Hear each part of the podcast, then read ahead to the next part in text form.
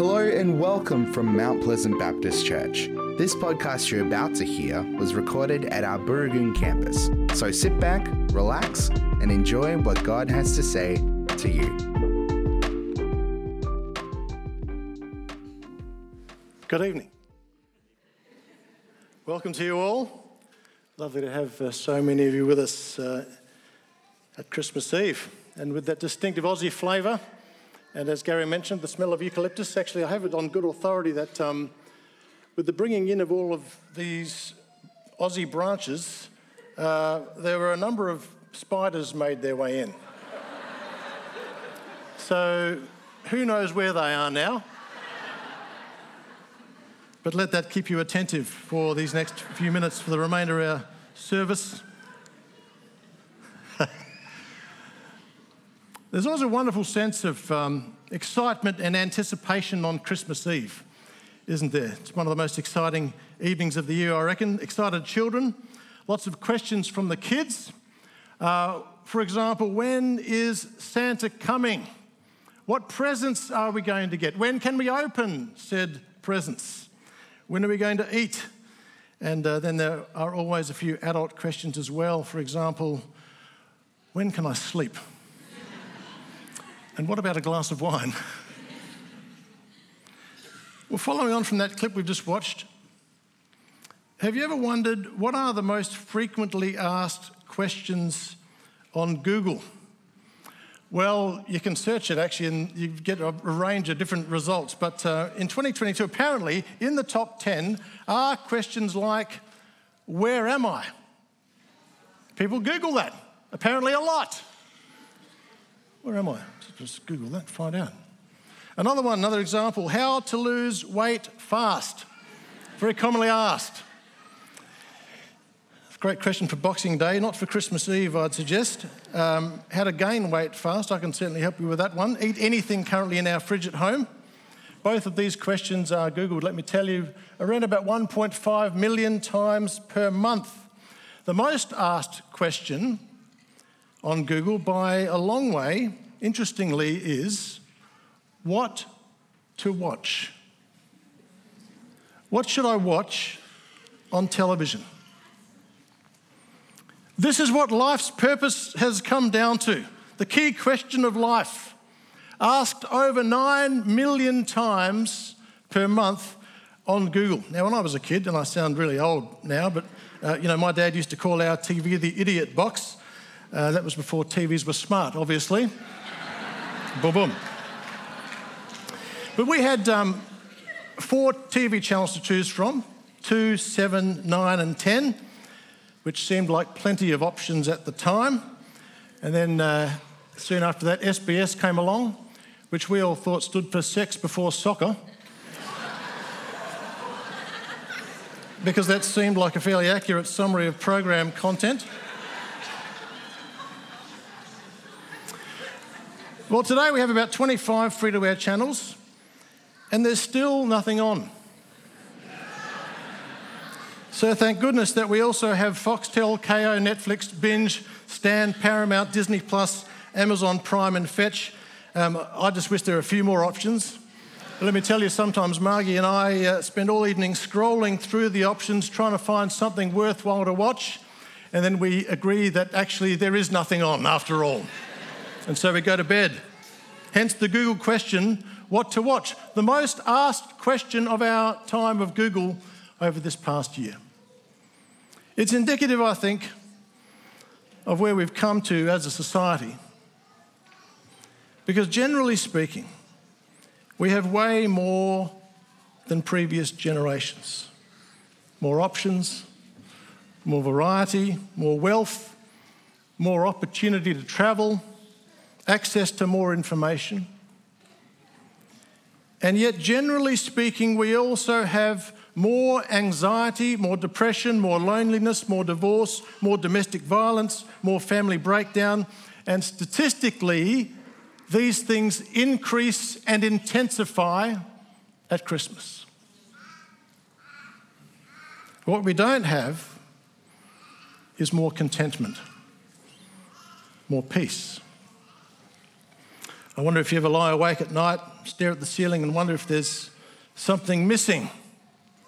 That nagging question surely there must be more to life. I've got a warm bed to sleep in, I've got a roof over my head, I've got some money in the bank. I'm thankful for those things. I have options, I have opportunities, I have people who care about me, but somehow, still, it's not enough. There's something missing. There must be something more. There's a missing piece in my life.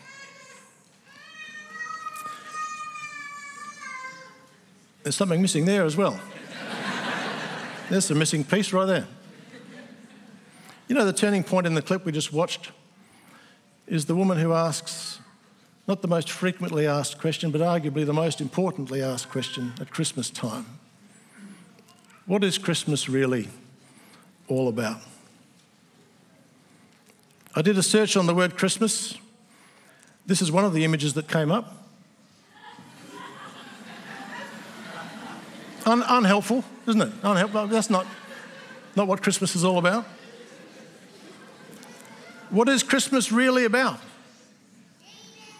If you scan through the uh, Christmas cards in the shops, or perhaps some of the ones you've received, you'll see these repeated messages about love and joy and peace. Perhaps we're getting a bit closer now. Well, there's a beautiful Hebrew word in the Old Testament that's often translated peace and the word is shalom. And very importantly, shalom is not just the absence of something, the absence of war, the absence of conflict, or the absence of some kind of inner turmoil or trouble. Shalom signifies the presence of something. Let me illustrate that for you. The Old Testament character Nehemiah is, uh, is actually a building contractor, amongst other things. Uh, but he's brought in to rebuild the walls around Jerusalem. It's kind of the, uh, the multiplex of the ancient Near East. So, in those days, the wall around the city was really important actually as a form of defence and a way of providing security to the city. And so, uh, this was an important building contract. And if you know the story, you'll remember that um, there are all sorts of issues with the construction, perhaps, perhaps much like uh, construction projects today. So there were delays, there were internal grumblings, there was discontent, as well as uh, external opposition. Actually, this was a nightmare of a contract. And at one stage, the Bible tells us that the workers literally had a tool in one hand and a spear in the other. So they're literally spreading mortar over here and kind of stabbing people and, you know, trying to f- fend off the enemy with the other hand. You think you've got a stressful job. Imagine that. And then finally, against all the odds and in the face of huge opposition, the project was finished as the final stone block was put into place in the wall. And Nehemiah 6:15 simply says, "So the wall was completed." And that word completed, interestingly enough, is this Hebrew word shalom. The missing piece was put in place, and the result was shalom. So it's a word that can apply to a wall, can also apply to people. It's a word that speaks of completion, wholeness, security, assurance, peace. In the fullest sense, shalom refers to your overall well being and ultimately your sense of peace with God. Let me ask you this afternoon do you have that? Do you know that peace? That deep sense of shalom with God, your Creator, inner peace, shalom. Is that a word that sums up this time of year for you? well, generally not. You know, um, we've turned this season into a season we associate with stress and chaotic busyness. I've had a number of texts and emails this week that start like this Hi, Nick. I hope you're surviving the chaos. I hope you're surviving the busyness, the silly season. I read those messages and I think, what are we doing? What are we doing? All of us, what are we doing this crazy time of the year? What is Christmas really about? Well, the angelic announcement to the shepherds on the hillside was Glory to God in the highest heaven, and on earth, peace to those on whom his favour rests. So, this is the summarising statement of those who were in the know when it came to God's master plan. The angels, they were in the know. They're on the inside. The angels knew of God's extraordinary plan to come himself in human form, to be born into the most ordinary, even squalid conditions. All the fullness of the power of the God who set the stars in place across galaxies, all that power and majesty somehow contained in an animal food trough in an outhouse in Bethlehem. It's a mind blowing concept. In one sense, you might argue the most vulnerable moment in all of history, and yet also the most pivotal moment. Our historical timeline literally pivots on the moment of Jesus' birth, on this moment that time divides between BC and AD. And so, in this moment, the angels identified two key outcomes. Number one was glory to God in the highest heaven. The idea that this was a birth that would somehow bring glory to God in the most extraordinary way.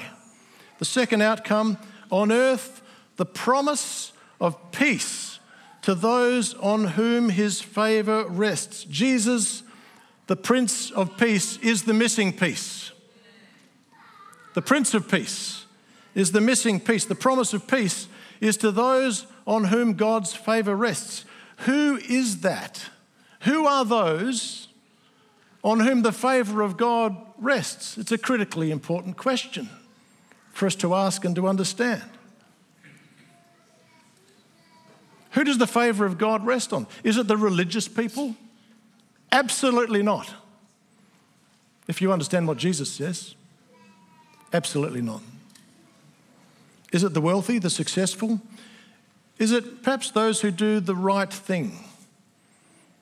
Those who've got their act together? Again, interestingly, not, according to the New Testament.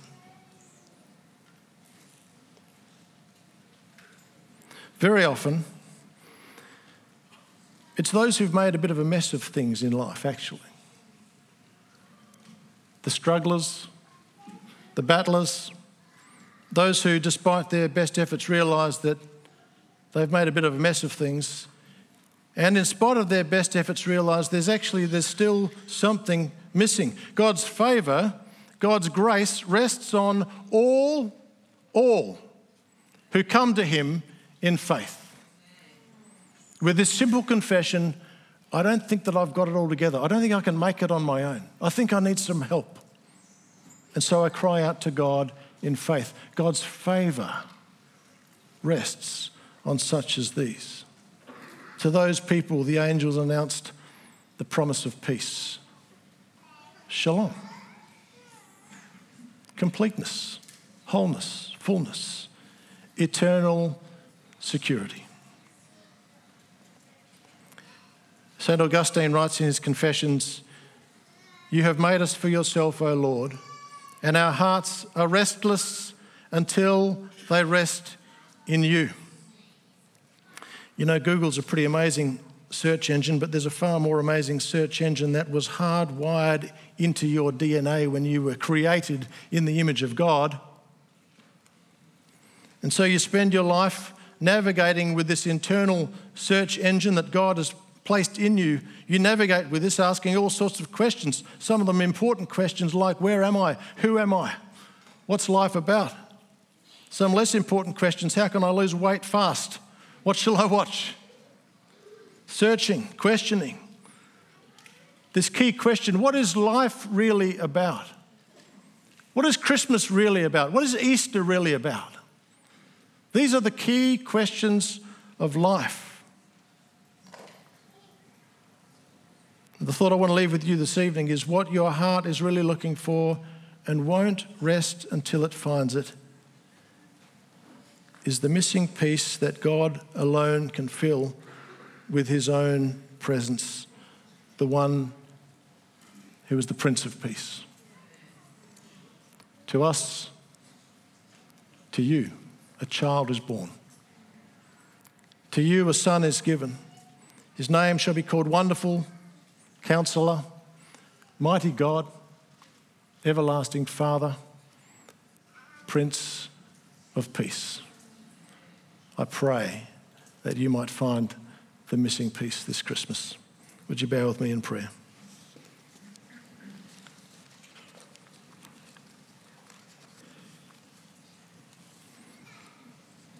Lord, we read in your word in the prophet Isaiah 700 years before Jesus was born, this prophetic word about the coming of one who would be the Prince of Peace.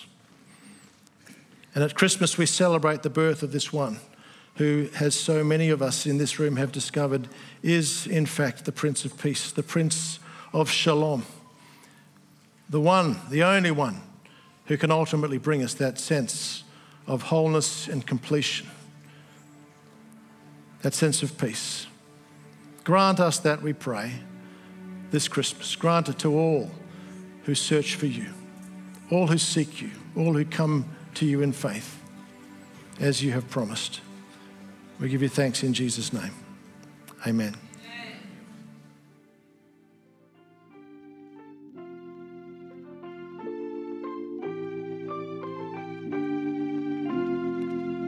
We hope you enjoyed this podcast brought to you from Mount Pleasant Baptist Church. Our prayer is that what was said today inspires you and strengthens you in your faith. If you would like to talk to someone about what you've heard today, you can contact the team during office hours on the number you can find on our website at mounties.org.au. Thanks for joining us. We look forward to having your company again soon. God bless.